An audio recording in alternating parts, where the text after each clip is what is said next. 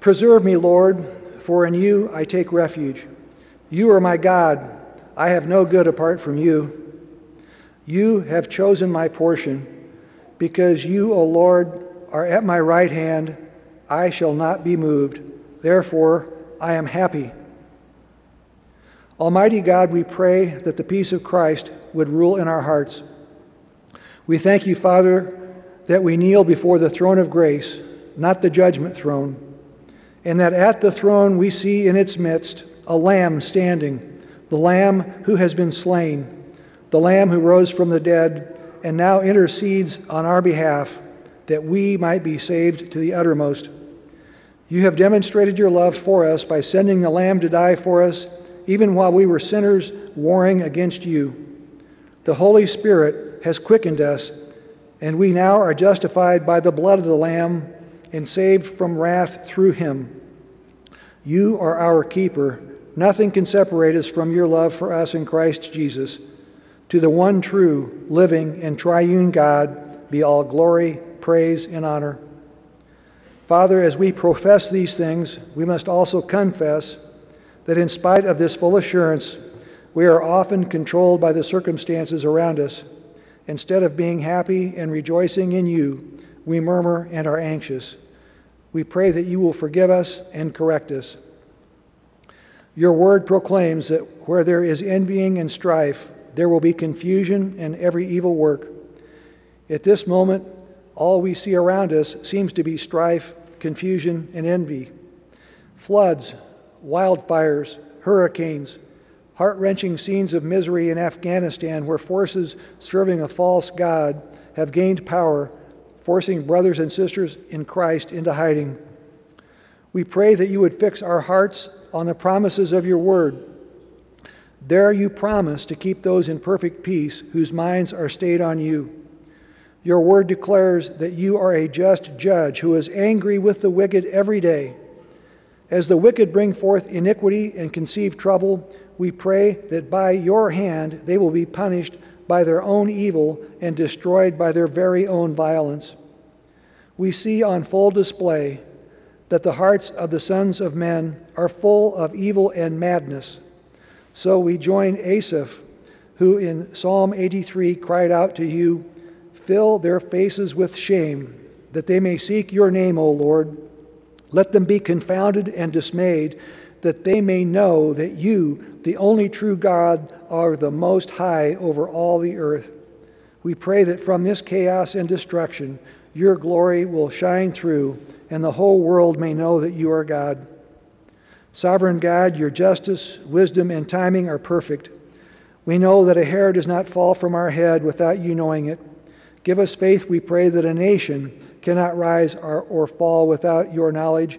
And may we further trust that all things, even these seemingly terrible things, can be made by you to work together for good. We pray for the proclamation of the true gospel wherever it is preached around the world. May it be presented faithfully and boldly. To that end, please send workers into your field to plant, water, and harvest in your name and for your glory. We see many who profess faith in you, but sow heresy and discord that divides and weakens the church. We ask you to pull down all Satan's strongholds, especially those within our church, denominations, and seminaries.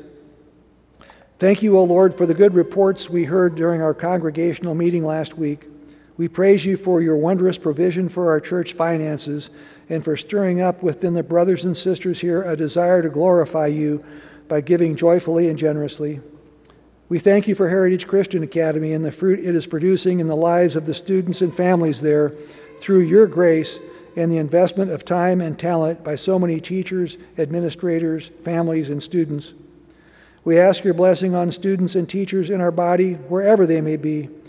Please protect and guide them, keep them safe in body, and guard their hearts and minds. Thank you for bringing together women in this church who love you, who love your word, and who love each other. May the many Bible studies and special programs draw all who participate into a stronger fellowship with each other and draw them closer to you. Gracious God, we pray for our government and all in authority. Anyone, anywhere who exercises authority does so only because it is your will that they do so. We pray that you would grant them wisdom and draw them down the paths of honesty, integrity, in true public service. Restrain those who act wickedly or otherwise abuse their positions. Father, we pray that you would enable us to see sin for what it is and to turn from it. In particular, we pray that you would deliver us from pride in any form. Give us compassion when we are inclined to judge and defame others. When we begin to criticize those in government, deliver us from that temptation and stir us up to sincerely pray for them that we might live peaceably and that they might be saved so their hearts are equipped to serve you and those to whom they are accountable. We ask you to move in the hearts and minds of the people of this community and our nation so the divisions and tribalism stop. We pray that we would once again think of ourselves as one nation, one people under God, indivisible, pursuing liberty and justice for all.